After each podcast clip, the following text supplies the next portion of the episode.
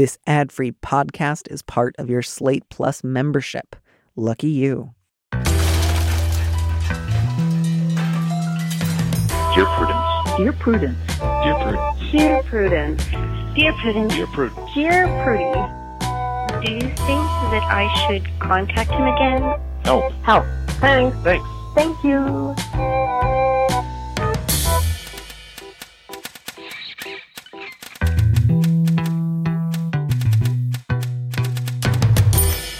Hello and welcome back to the Dear Prudence Show once again. And as always, I am your host, Dear Prudence, also known as Daniel M. Lavery. And with me in the studio this week is Charlie Jane Anders, another three namer, the author of Victories Greater Than Death, which is the first book in a new young adult trilogy coming in April 2021, along with the forthcoming short story collection, Even Greater Mistakes. She's also the co host of the podcast, Our Opinions Are Correct, along with Annalee Newitz. Charlie Jane, welcome. Hi, thank you so much for having me. It's just such a thrill to be back on Dear Prudence. This is just like, you know, this is my favorite podcast to listen to and to participate in. You are my favorite person to be talking to today. Yay. And, um, I really hope that we get a wildly different side of you. Um, I don't know how you want to try to compare and contrast to your last term, but if you could just, I don't know, maybe give really bad advice or really Oh, cruel I don't know. I mean, I, I feel like that that seems like a slippery slope into some kind of terrible, you know, evil twinhood. And I'm not sure that I'm really ready for that. I don't have enough room in my apartment for an evil twin. They take up a lot of room. They usually use up all of the shampoo. And I have really nice shampoo and conditioner right now that I'm running out of because I can't go to the store. and you know and you'll never get that money back. Yeah, and exactly. And like, you know, all the good food in the fridge gone. The moment you have an evil twin, there's no good Mhm. food in the fridge anymore.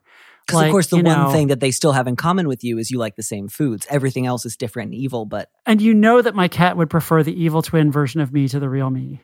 Like my cat would just be like, yeah, the evil twin is like my favorite. And like I would never get any affection from my cat ever again.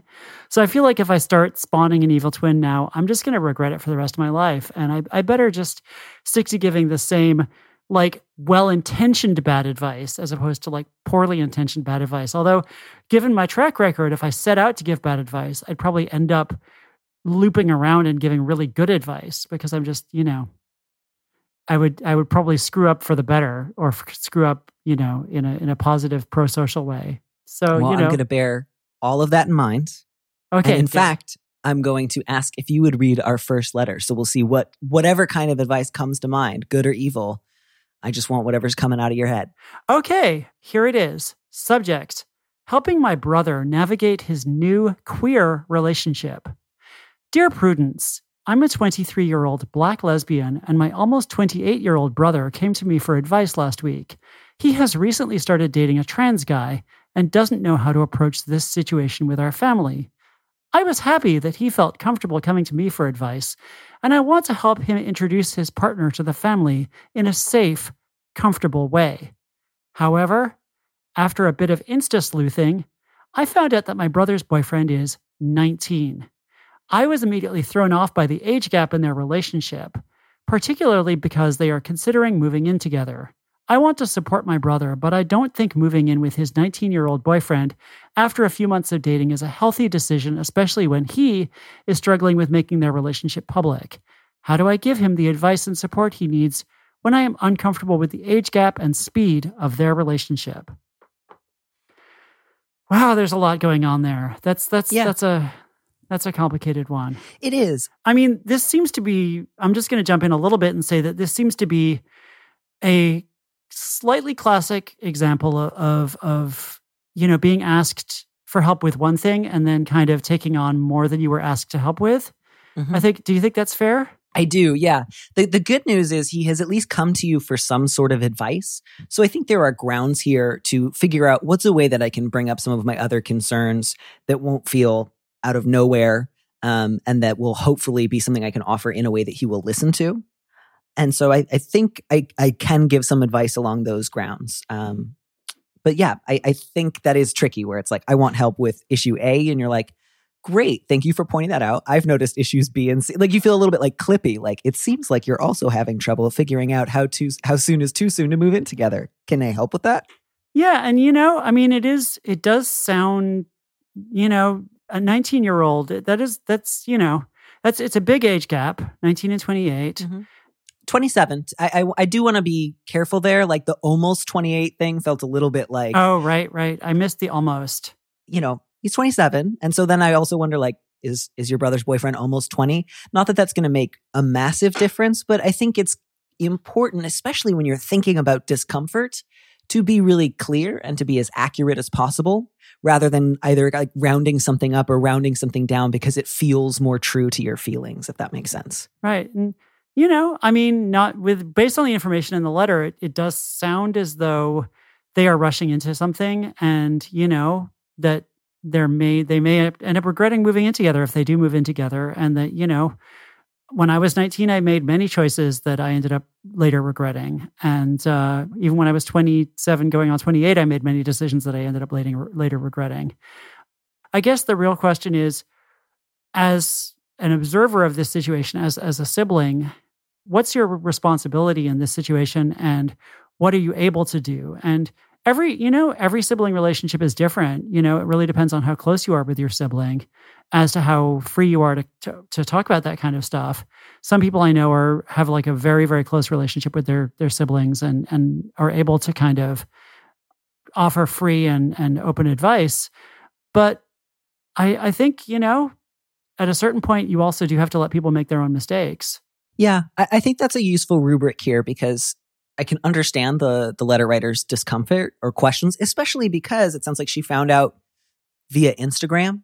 So it doesn't sound like her brother talked about that at all. And so I can understand feeling also a sense of like, well, are you ashamed? Are you trying to hide this? You know, what do you, how did you two meet? Like it, that part might also raise some questions. It's not as if he had said, by the way, we have an age gap. We've talked about it. Here's what we think about it. So I, I think the place to start there is from a position of curiosity and kind of depending on his answers, you might reassess your concern. It, it's helpful to know like 19 is an adult. People live independently sometimes at 19. People are at college sometimes at 19. People are financially self supporting. So you don't have to worry that like you need to like offer a strenuous intervention. This can fall under the category of like, I might raise a concern. My brother might choose to dismiss it. And, and that's that rather than I would have to go further. So that will help. But yeah, I think I would start by just saying, I want to be helpful to you when it comes to introducing your boyfriend to our family. Um, I also want to talk a little bit about ways in which moving in together after a few months of dating might make that difficult and also might potentially be putting too much pressure on a new relationship. I, I just want to know a little bit more. Like, I found out your boyfriend was 19. You didn't mention that in our first conversation. You're not like in trouble for doing that, but I just, I'm a little curious. How do you two think about that age difference? Have you talked about it much? Um, do you have any concerns about moving in together, about how your partner would be able to support himself? What are your thoughts? And to ask that, you know, in that question, in that tone, not like, hey, account for every dollar that your boyfriend brings in and like, you know, turn over your receipts to me so that I can like check the books and decide whether or not you get to move in together. But like, it's totally fine to say, like, I have questions. I think it's totally fine to say you have questions. And also, I think that to the extent that this person was asked to kind of do a difficult thing, which is kind of help introduce the boyfriend to the rest of the family and help to kind of smooth the way for this relationship with the rest of the family, you know, I think having boundaries is good and being like, you know, I absolutely support you trading dating a trans guy and would happily kind of, you know, go to bat for you about that with the rest of the family. However, if it comes to the family having the same questions that I have about the speed with which this relationship is moving forward and the age gap between you, I may not be able to be in your corner as much about that because I also have those concerns. And I'm you know I'm not going to judge you because you you're an adult and your partner is an adult or I'm, I'm or I might you judge you silently. and you still get to do what you want. Like Yeah, either of yeah, those exactly. can be true. You, you get to do what you want. I, mean, I might judge you, but I'm I'm not. You can do what you want with your life, but I may not be able to be as an effective an ambassador as like. I feel like part of what's going on here, perhaps, is that the letter writer is being is worried about being asked to not just defend the you know the relationship with a trans guy, but to defend the other aspects of the relationship that that Yeah. were not made explicit when this request was made. yeah. I think that's a really good point. And that's really the crux of it is like there might be limits on what you can do with the rest of the family if if you know you have your concerns of your own. Yeah. And that's not, by the way, like being like punitive or judgmental so much as just it's really important to be honest about like I- I'm really ready to back you up here if, you know, our parents or other siblings say that they think it's foolish to move in together so quickly. Not like you're on your own sink or swim, but like you, you'll need to think about how you want to handle that. Um, I won't be prepared to offer the same, like, I'll, I'll offer you this sort of same ongoing support as your sister and as somebody who loves you, but I, I'm not necessarily going to be able to provide you with the same kind of backup there. And then he can make his own decisions there, whether, like, and again, because he also does not have to account for his every decision to the family. He can also figure out, well, maybe I'll tell them something I've decided to do, and my family will say, we think this is risky and a bad idea. And I will say, suggestion noted, I'm going to do it anyway. Like he'll, he'll be able to survive disagreement with the family. And um, so to, to try to limit the scope of your interventions here to offer support where you feel prepared to do it. Be honest and clear and upfront to the best of your ability when you don't think that you can ask questions that you think he should meaningfully consider as he like engages in a new relationship with a trans guy.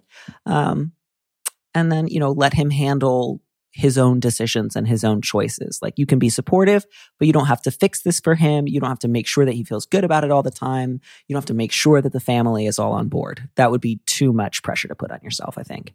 Yeah, I think that's exactly right. And I think that, you know, I mean, family dynamics can be really complicated and and weird. And, you know, families do kind of get into each other's business to a- large extent. And we we don't know how the, the exact dynamics of this family from reading the letter, but it does feel like, you know, the letter writer might need to set some boundaries with with with her brother about this. Yeah. And I don't know that I have a ton there beyond just it will maybe also help for you to get to meet your brother's boyfriend and get to know him a little bit and get a sense of like, what is his life like? Mm-hmm. How does he seem? How do we relate to one another? Um, I, I think that will also help take this out of the sort of realm of the theoretical. But yeah, beyond that, again, to bear in mind, I might feel uncomfortable about this age gap. It may or may not be that someday in the future they will think about their relationship differently than they think about it now. But, you know, 19 and 27, that's two adults. They're allowed to date. You know, that that I think will be helpful to kind of hang on to. Yeah, and you know, the first time I lived with a partner, we lived together for three months. You know, and I just I think that's worth noticing, noting that you know, moving together sounds like a long term commitment, but it's not necessarily, especially when Yeah. you're when you are traveling packing light. You know, if you if you don't have a lot of belongings, if you don't have like a sofa or whatever. Yeah, I think that's useful. I think sometimes moving in can be a huge decision. And sometimes it's one of those things where, like, well, if you move in together and it doesn't work out, you can move out. Right. And I don't mean to like flatten the difficulties of potentially breaking a lease or if you become financially dependent on the partner you're living with or any number of other factors that might make it more or less difficult. But yeah, it is also true that if you move in with someone and it doesn't work out, well, then it was a mistake or you changed your mind or something in between the two and then you then you live somewhere else. Right. It it is undoable.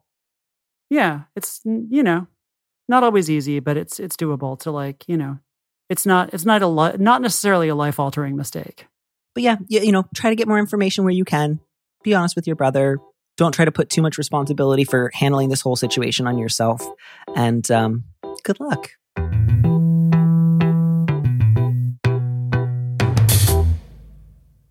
I'll read our next letter. okay Oh, this one is, uh, you know, I, I always feel like we move into a different sort of pay grade when we move into a question about family dynamics where there are young kids involved. Cause then it's Oh, just like, oh, well, now everything's a lot harder. You know, now it's not just like, well, just move out or like, just do this. It's like, oh, there's a, it's a toddler.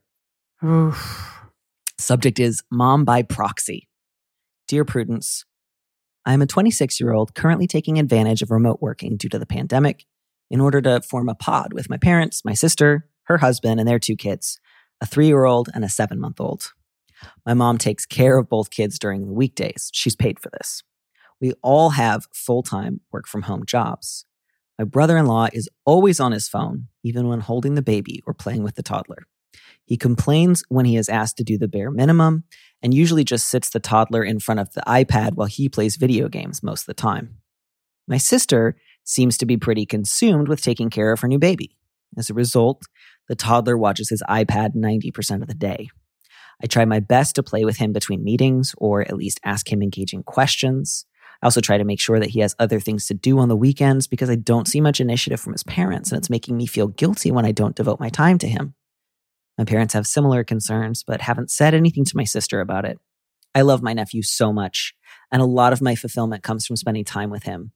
How can I address my concerns with his parents and stop feeling this combination of responsibility and guilt?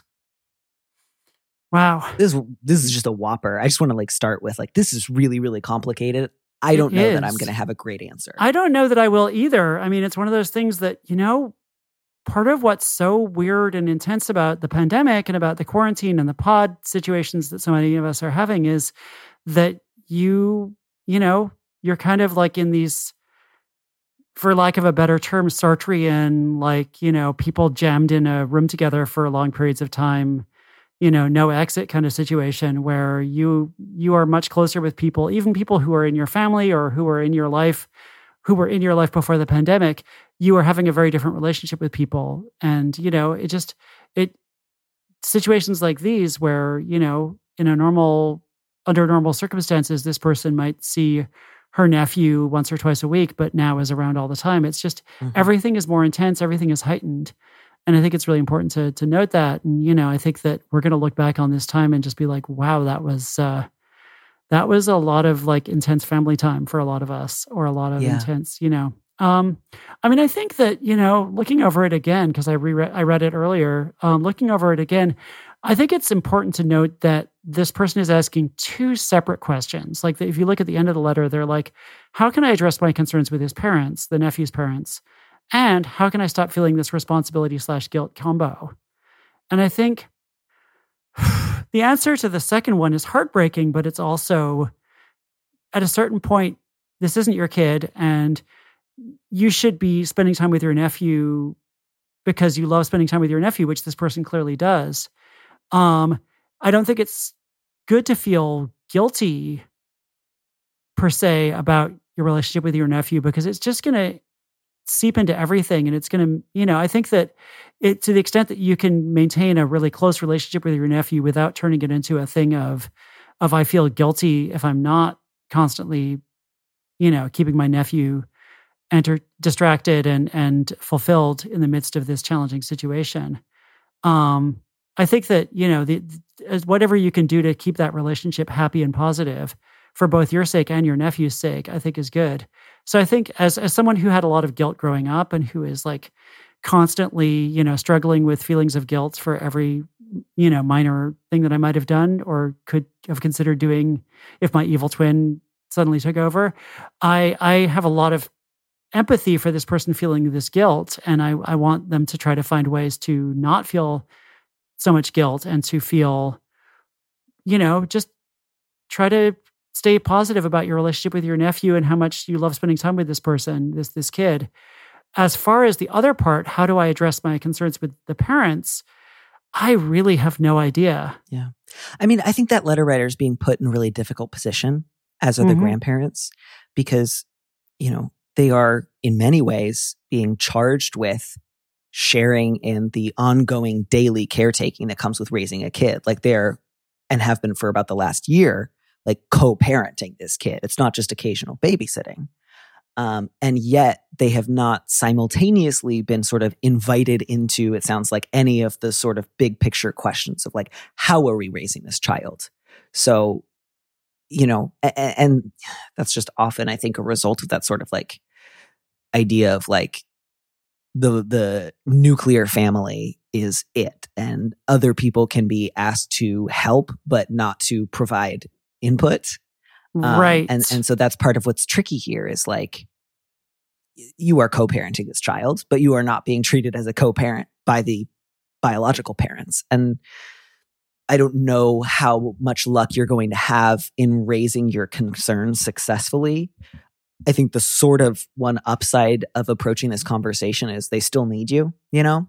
So they, you know, there's a limit to how much they can push against you, uh, even as there is also a limit to how much you can get them to change. I, I, I think I would start by talking to your mother and father and say, I want to find a way to talk about nephew's iPad use in a way that, you know, his mom and dad are going to be the most open to hearing. I don't want to come down too hard on them. I want to be able to acknowledge how hard the pandemic has been on everyone. I don't want to try to litigate their every waking moment or uh, go in with unrealistic expectations. Like I know this year's just been hard for everyone, and there's obviously times when it's just like the iPad is a good enough thing for now. But I do think, you know, I, I think you should you should speak to your parents and say like my my main goals here are one, I would like to be part of a conversation where we talk to his pediatrician about how much time he's spending in front of screens and just get a sense from his doctor about whether we should be concerned, what we should be looking out for in terms of like his eyesight or or his general development. Um, right. Um, just so we're all informed. And again, not like going into this with like, I'm trying to punish someone, I'm trying to get someone in trouble. I just, I think this would be good to talk about with the pediatrician. Um, and then I also want to have like a collective conversation about how can we, especially as we look towards gradual opening up um, as people get more and more vaccinated, about the possibility of establishing occasional play dates with other kids because that's something I would like to help facilitate if I can. I know we've all been taking on a lot. Um, I want to find ways to help him do things that aren't just being in front of the screen, but that aren't about making everybody feel bad um, or punishing people. By the way, I say all of this, letter writer, feeling pretty strongly like this child's dad, whatever he may be going through as a result of the pandemic, is really falling down on the job. Um, I'm angry with him. If I were in your position, I would be angry with him. I feel really bad for your sister, who it sounds like is already just so swamped taking care of the seven month old, which is that's a 24 7 job. Um, and her husband is just like checked the fuck out. And that's really awful. So the reason I'm suggesting such a kind of like accommodating diplomatic approach is purely strategic because you have to all live together right now. And it doesn't sound like you, you quite yet feel safe trying to encourage your sister to consider fucking leaving him or like, you know, laying down the law with him. Um, that's why I'm suggesting that. I want to shake this man. Yeah, I think you really put your finger on it when you said, "A, I agree that the the the the husband, the the father of the the the two kids is, you know, he just sounds like a piece of work. Honestly, he sounds like just a selfish dirtbag who is like, you know, really not. He's really he's the one who has the responsibilities that this letter writer feels consumed by and he's the one who just seems to be completely neglecting them pro you know possibly out of some idea that you know this is this is women's work or whatever which just mm-hmm. is revolting to contemplate yeah. yeah i mean i think you really put your finger on it when you said that you know the letter writer is being asked to do a lot of work without having any input or having any you know there's all the responsibility and none of the control and that's a very frustrating situation to be in. It's a really, you know, I feel like it, it is a thing that, you know, we have this kind of excessive over, you know, excessive respect for the nuclear family as kind of the unit which must be, you know, maintained at all costs. And I think that that's often damaging to a lot of people because, you know, I mean, it's, it's, I don't think it's good for anybody. I don't think it's good for parents to be put in that position of like you are a god in your child's life and nobody else is able to you know have any input even if they love and care about your child and and are you know doing a lot to help and support your child i think you know it's i think there should be a trade-off of if if people are involved in helping to raise your kids they should be involved um, I think you're absolutely 100% right about that. And I, I kind of feel bad that I said earlier that this, like, this person shouldn't feel responsible because I think that, you know, it is your family and this person is you, you she clearly loves this nephew very much and right. wants I, I, didn't take that as you saying like care a little bit less or just like don't worry I, I, I took it as you're saying i'm sorry you're in that position and i hope you can go as easy on yourself as possible yeah i think that's the point is i, I don't want to see this person beating herself up for a situation that she can't control and that she's doing her best in. And that, you know, I, I feel like part of what I was thinking about when I said that thing about guilt and, and responsibility, because again, I'm a very guilt ridden person, is I think that sometimes guilt can get in the way of self care. And self care is important if you want to continue being there for this this child, right? Like I think that this this person should not let guilt, you know, make her a martyr or make her you know unable to do things for herself when she needs to because you know she feels like if she takes time for herself she's neglecting this this child Right. And, you And- know, so much of this would be different. Like if this were just 2018, for example, he could probably get away with being this shitty of a dad because between daycare and play dates and the ability to leave the house and take the kid in a stroller, um, there'd be a lot of other options. Um, but a shitty tw- 2018 dad approach in 2020 and 2021 is way, way, way more troubling. Um, and so there may come a time when you are not all living together in such close quarters and this kid is able to get out more and be around other people and do other things that aren't just be indoors all day um, and maybe at such a time you might have more opportunities to you know gently ask probing questions of your sister and potentially encourage her to reconsider. But for now i, I think you just need to treat this guy as like um, a wall. Like think of him as an obstruction that you simply need to work around um, that is an inert neutral object um, because i think that's going to keep you husbanding your own strength sorry husbanding your strength uh, funny choice of words here i think that will save you the most energy and the most grief and it will also hopefully help you avoid the worst possible defensive reactions so if you go into this with like we all know what the problem is, which is that he is falling down on the fucking job. He's always playing video games. He complains 24 7 and he just parks his, you know. And I say all this, by the way, and like anyone who's like using a lot of iPad time to get their toddler through the pandemic, I get it. It's hard. It's hard under the best of circumstances. If your kid gets through this year watching a lot of TV and stays alive, you're doing your best. Like, I have lots and lots of patience for that. This clearly feels a, a couple of steps past that, but you know, the only reason I'm not suggesting that right now is just because I think that it will backfire. So this is purely strategic, but just think of him as like, yeah, just like a wall that's in your way. No point in getting angry at a wall right now because it's just there. It's not, you know, you don't have to worry about its intentions or its personhood. Um, you just need to find the easiest way around it. Um, and so approaching it from a like, hey, team, can we talk about all this together? Can we see what's going on? And then that way, if you have to offer him a correction or a suggestion, you can do it again from the guise of like, oh, well, we had this big conversation. We talked to the pediatrician. You probably just forgot, you know, like none of this, like getting him defensive and possessive about his little fucking video games. By the way, if you also want to just like accidentally break his phone, you have my full permission to do that. yeah. I also wonder I about don't know like what happened. the- I haven't seen it. it's you know phones break it is a thing you know i wonder about the letter writer's mom who is you know kind of taking care of the kids during the day and i i'm kind of under the impression that the mom doesn't have other doesn't have other work and is this is she's getting This paid is to her full time work from home job. yeah i mean i'm wondering Yeah. about that and i'm wondering you know the mom the letter writer's mom feels like she would be in a position to really say as the child's you know as these children's one of their primary caretakers as their kind of daycare worker and grandmother and you know everything i have concerns and i think that uh, we need to you know find ways to make the older of the two children more fulfilled and you know we need to find some workarounds like you said Yeah.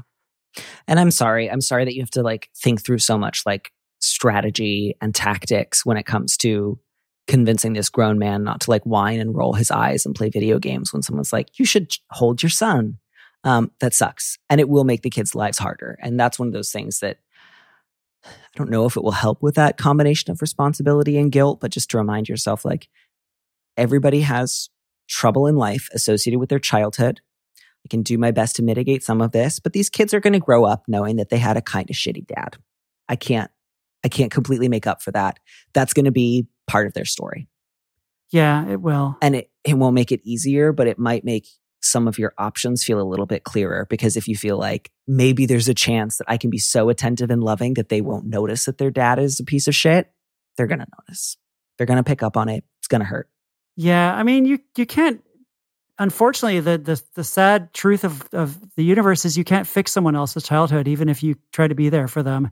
Like things that suck are gonna suck, and you know. But if you can, if they can look back and um, you know, know that there were there were supportive, loving people in their lives, and if this nephew can look back and and know that you know he had an aunt who was really there for him and supportive, that means a lot. That goes a long way, and you know, just being around and you know, especially as this kid gets older and you know maybe needs a sounding board.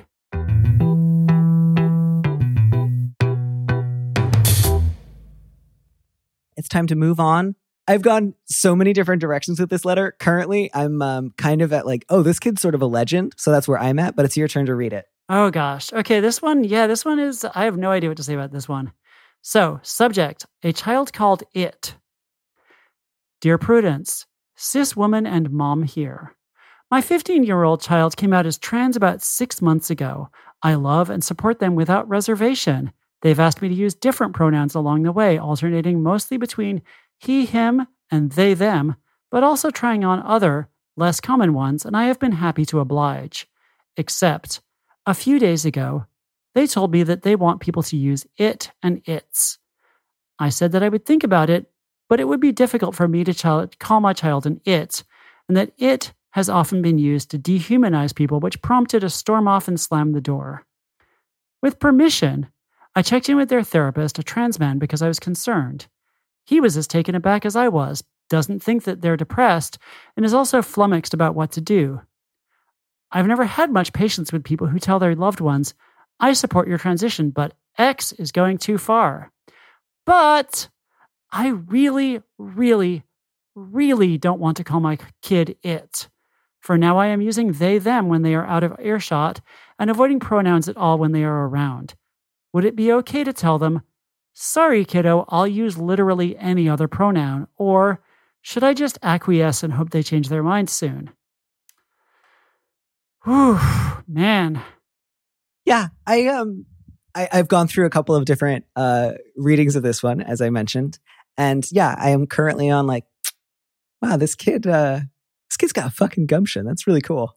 Um I kind of like love that level of self-possession at 15 of just like, oh, uh, we all uncomfortable talking about trans people? Fantastic. My pronouns are it. Yeah. and then just I mean, like leveling people with your with your glands. Like it's a rough fucking environment to be a trans kid in right now. And yeah. I kind of love, and I, I don't want to assume that that's the approach here, but my read is a little bit of like, I would like to let cis people sit with their own discomfort. I'm going to offload some of that discomfort and just let you all sort of like roll around in it, see how you're feeling. I mean, maybe it did seem, I did kind of think it was a little bit of a flex and like that maybe this kid is testing their, I'm just going to keep using they, them pronouns because I also am really uncomfortable using it, it's to talk to about a human being, unfortunately. And I, I just can't quite bring myself to do it, which maybe tells us something here. But um, I think that uh, maybe they are testing to see just, you know, their mom is like, I'll support you in any way I can. I'll use any pronouns you want. And they're like, well, how about this? And it's like just trying to see, you know, the most extreme possible situ- scenario. Like, are we going to get away with this one? Just to see if there's a limit to the support, maybe, or to see if there's like some limitation. I, you know, I really don't know though. Um, I mean, there have been science fiction stories with characters who are human equivalent who use it, it, its pronouns. I believe Murderbot uses it, its pronouns. Uh, I wrote a novel in which there's an AI that uses it, its pronouns and gets corrects people if they use other pronouns. So, you know, maybe this maybe this kid is, you know, somewhat robot identified. I mean, to me, it does kind of it is does it feels instinctively dehumanizing and it also feels like you're talking about an, an inanimate object kind of Yeah, I think I could speak to some of that. I, I, really recognize all of that. That makes a lot of sense to me. It, it is a very unusual pronoun um, for a person to adopt. Um, and so it also makes sense that many people would just have this sort of sense of, I don't really know how to contextualize this um, outside of, you know, as you say, dehumanization. Um, I do now um, have a, a handful of people I know, not terribly well, but I do, I do know who use it and its. Um, with a you know a, a variety of of reasons or interests um, in in making that decision, and um, I use it and its for them.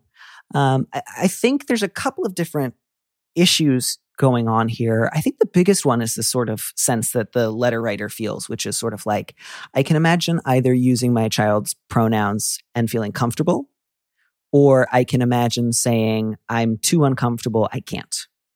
And there's a little trouble imagining anything in the middle. And of course, any 15 year old is occasionally going to bring a little door slamming, you know, energy to a conversation, which doesn't make anything easier.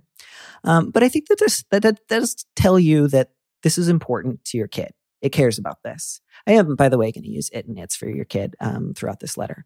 Um, and, and so, sure, probably, possibly boundary pushing or testing could be a part of this.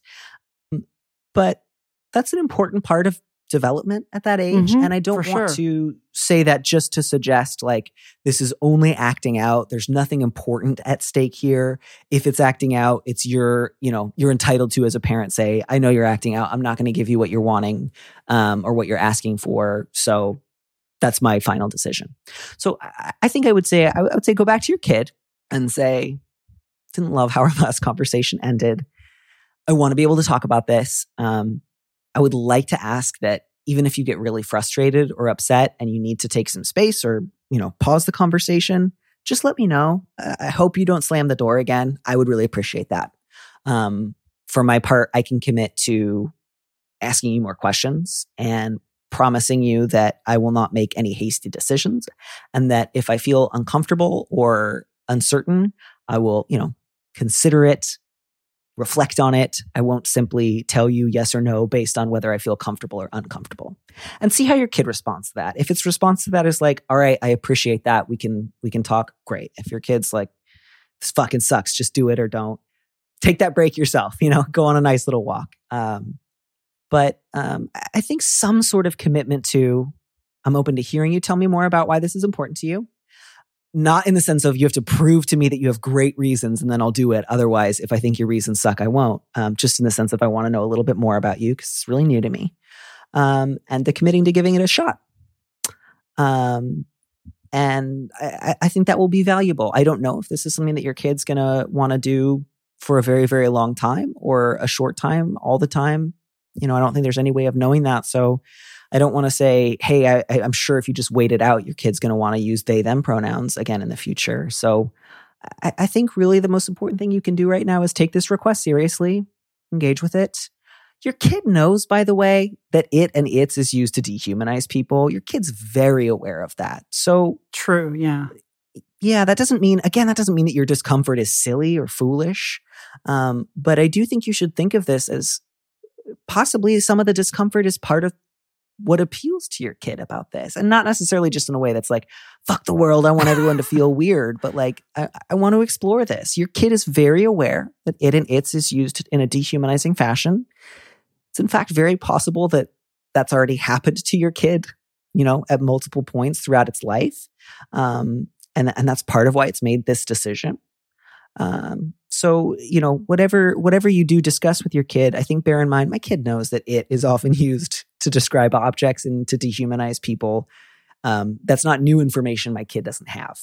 Yeah, you know, I mean, I, I will also, I will also use it, its pronouns for for the kids since I, I want to follow your lead, and I think you're right that we should respect this kid's agency, and and I'm sure I know you're right that it does know that you know there is like a greater stigma around it, its pronouns than than other pronouns, and you know, I mean, one thing that I noticed from the letter rereading it is uh, that the kid has tried a bunch of pronouns, including he, him, they, them, and other non standard pronouns. And I mean, the thing about pronouns is that they are this kind of, even when you have like a range of options, even when you have like the option to use they, them, or sees here, or, you know, a number of other non standard pronouns. Um, fey fair, I have friends who use fey fair. Um, pronouns are, are, they're they're part of how other people contextualize you and they kind of set up a set of assumptions about you in people's minds and it's really hard to escape that and if you're in a stage of trying to figure out exactly what you feel comfortable with you know and what describes you best to the random you know person at the safeway or at the you know at the drugstore or you know convenience store like what random strangers are going to decide about you based on a handful of letters? Um you know it's it's a weird thing to have to settle on one one of those options and have it be like for the rest of my life people are going to make this set of assumptions about me.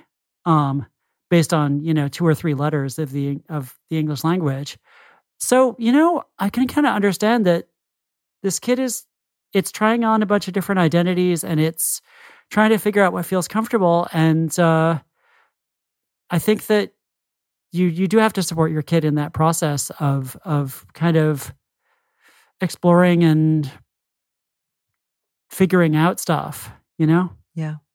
Yeah. I, I, think fundamentally what it comes down to for me is the sense that right now you feel really uncomfortable. That discomfort makes a lot of sense to me. I don't have impatience for it. I don't think that that's unusual. I think many, many people would feel the same way in your position. Um, but the, the fundamental question here is, you know, my kid wants to use uh, a set of pronouns that's not, you know, it's not, um, a, a harmful like slur, um, even though it is a charged charged choice. You know, certainly if you're there are there are some words I can imagine if your kid adopted as a neo pronoun that you might very well say, I'm not able to do that.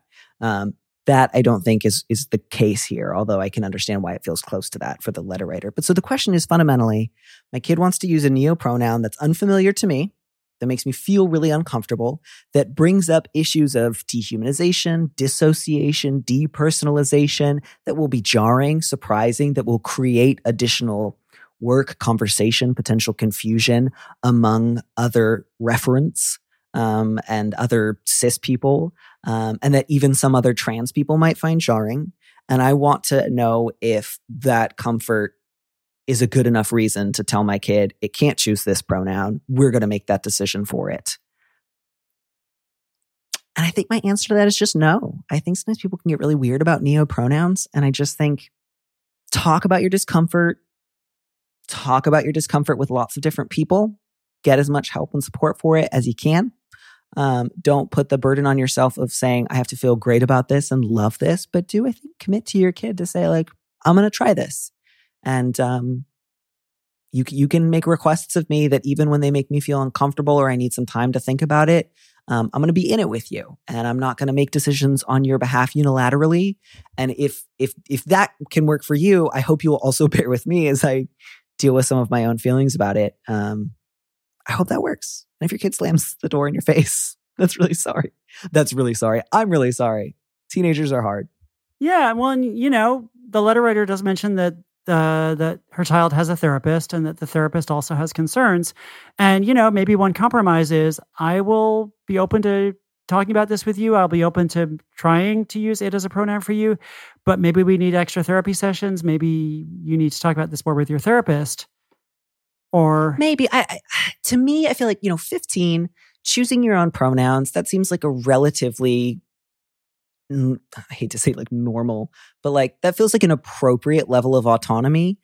And I can understand why you would want to discuss your discomfort with your kid's therapist, but like to me, it gets a little too close to your therapist and I have decided that this isn't right for you. And your therapist is a trans man, which gives him extra kind of authority here. So, not that you can't continue to discuss it occasionally or that you might not want to consider the possibility of family therapy um, for a little while as you sort of like sort through your own conflicting feelings.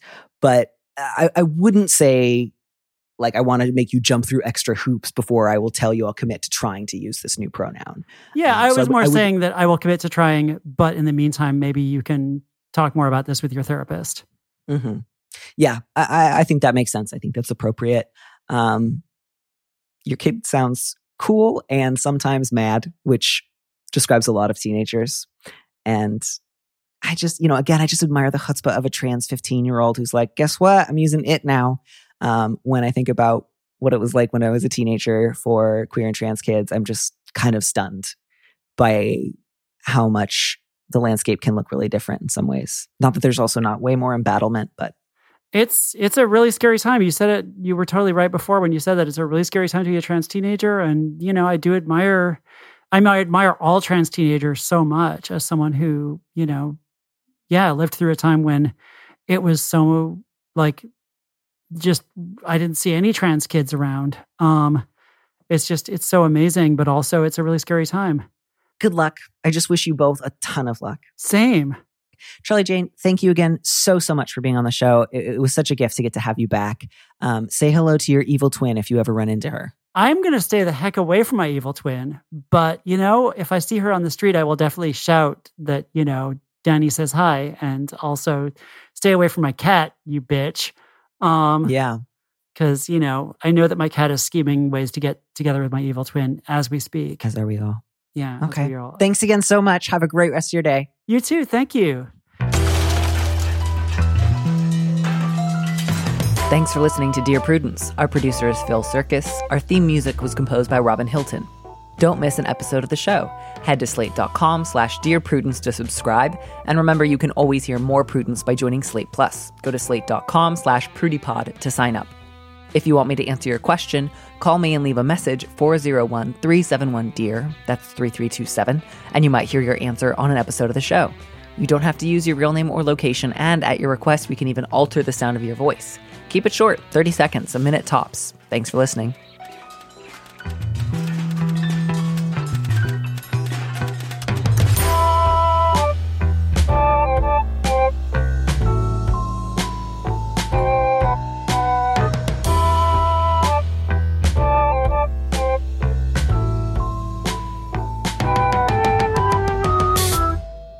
Preview of our Slate Plus episode coming this Friday. I get it. Like, I, my relationship to music is often like I'll wake up and I'll be like, I have one song I want to listen to today. I want to listen to it a thousand times. Oh, as soon as the song ends, my first feeling is, you know what would be great right now? That song. Um, that's oh, absolutely no. You're a repeater. You're a song Mm-hmm. repeater. That's okay. That's actually not. That's not okay. That's I'm going to judge Yeah. you.